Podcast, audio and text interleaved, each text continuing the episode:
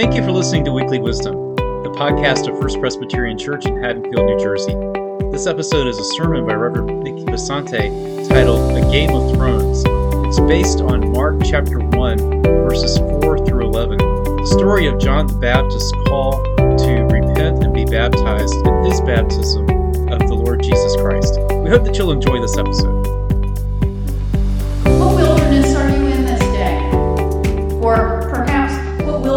Did you come out of by coming in here? Perhaps it's a wilderness of debt.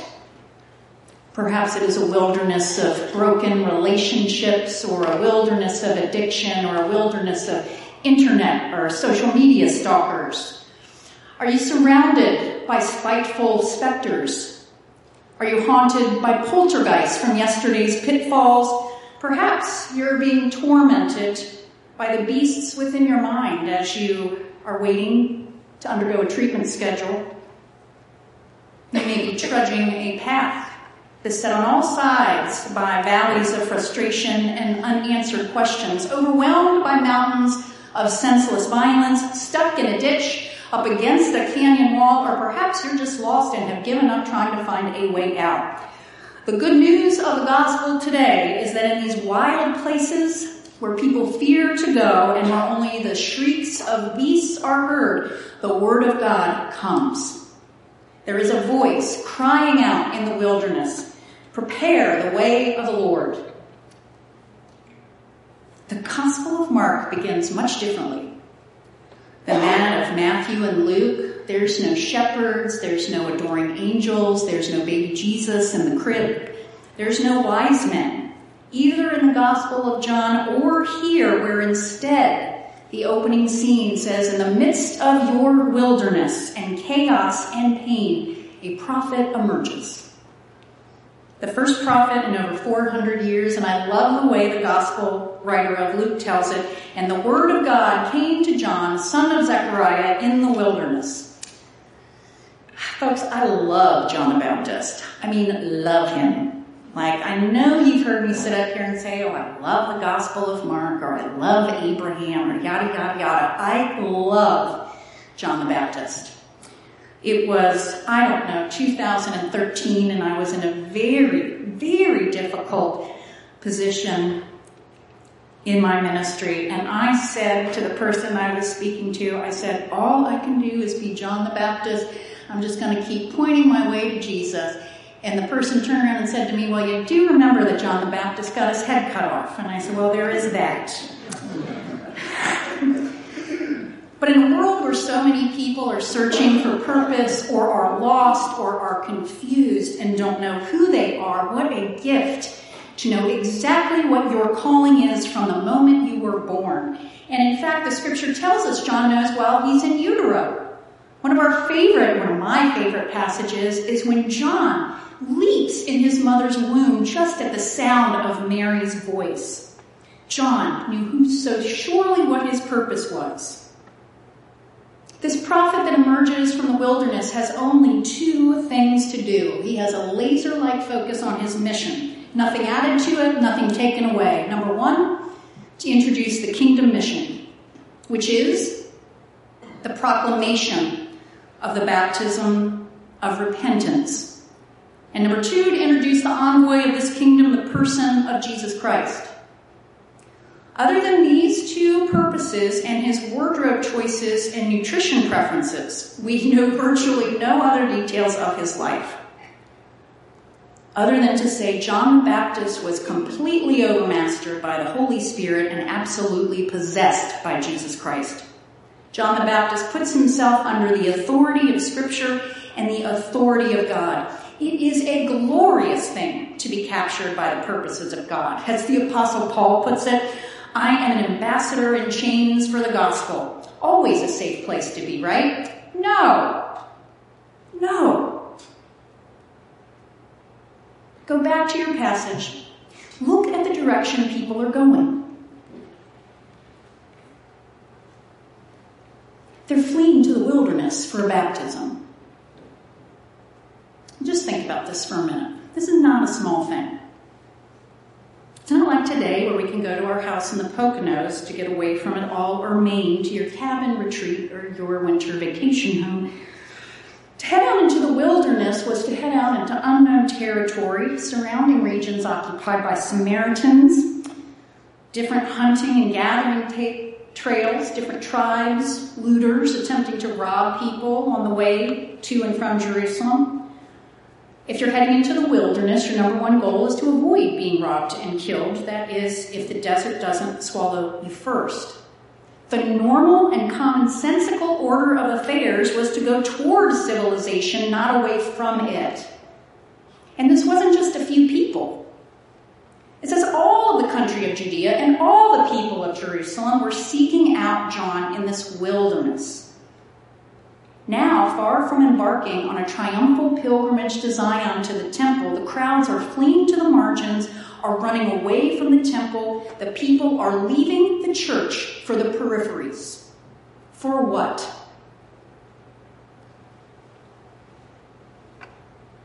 In the midst of the wilderness, a prophet emerges. The first prophet in 400 years is proclaiming a baptism of repentance for the forgiveness of sins. What a fascinating turn of phrase. It's a mouthful. We just say baptism. A baptism of repentance for the forgiveness of sins. Now, baptism was nothing new among the Jews, but neither is this baptism like the others either. And John just isn't delivering a sermon on the theme of baptism, he is proclaiming baptism much as a king at his accession might proclaim amnesty, ascension. John is declaring openly, publicly extolling that from here on out, this is how things are going to work.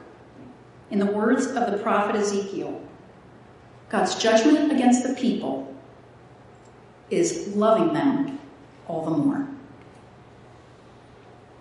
The judgment against God's people, which holds true to today, is that God loves his people all the more, that people are somehow going to know God by his generous forgiveness of their sins.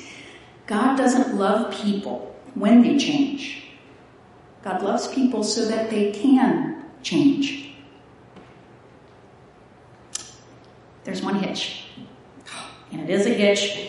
This is for those of you who are visiting this morning and looking for a church, and right now you're thinking, oh, here it is. It's the bait and switch the hook, the crook, this woman's going to ask me for some money. No, today I'm going to ask you for something much more valuable. I was probably 11 or 12, and we were visiting my grandparents in Ohio. My mom's parents lived in Akron, my dad's parents lived in Canton. And I was at my dad's mom's house. And I woke up in the morning and I had this crick in my neck, so much so to the point I was walking around like this, and I mean, I could not adjust it. And so I went downstairs, my mom, dad, and the whole family are outside, and I'm like crying because I have this crick in my neck. My dad, who is a large man with big hands, said, Oh, come here, I'll fix it. And I screamed, No, no. And so, because of that, because of my fear, I existed through the rest of our vacation walking around like that right? And my dad let me. God will do the same thing for us. You know, we get a crick in our neck as we grow up, we go to chiropractors, right? But the problem comes when, as adults, we refuse to undo that crick in the neck and we decide to live with the pain instead. And the pain literally becomes concretized in our bodies. The same thing can happen with our thoughts and our perceptions and what we believe about people. God's most repeated critique of the Israelites in the Hebrew Bible is that they are stiff necked. I needed to think about this. And so, repentance in the Greek means to turn around, to change one's mind, to turn one's head, to come to one's senses. It's to have your neck on a swivel, it's to be flexible.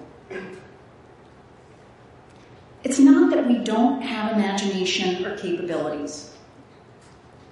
or intelligence. We have all those things. It's that we have an almost total inability to point our capabilities toward the right objectives. And if you want to disagree with me, that's fine. But in Orthodox terms, we call this original sin. Most of us cling to our version of events for so long we cannot conceive of any other way of seeing things. We rarely see things as they really are. Instead, we see things as we are. And if we don't go in for the full treatment, church, our perspectives, much like our necks, will compromise. A stiff necked individual cannot turn to see another person's need. A stiff necker can't have a sense for the path ahead. There's no full exercise of awareness that can happen when you're stuck in a tunnel vision. Think about the parable of the prodigal son, which we all know and love so much. The youngest son demands his inheritance, goes out and spends it thoughtlessly on all sorts of fun. And then this Jewish man is eating out of a pig trough on the street, essentially. And the scripture says when he finally comes to himself, and realizes what he's done. He returns home to his father, and his father doesn't welcome him with a list of credit card charges or shame or blame. He welcomes him with an open arm and an open heart. The hitch, the crick that made all that happen is his willingness to admit he was wrong. Baptism is not about a baptism. Let me back up. A baptism of repentance is not a baptism of being right. It is a baptism of admitting we have been wrong.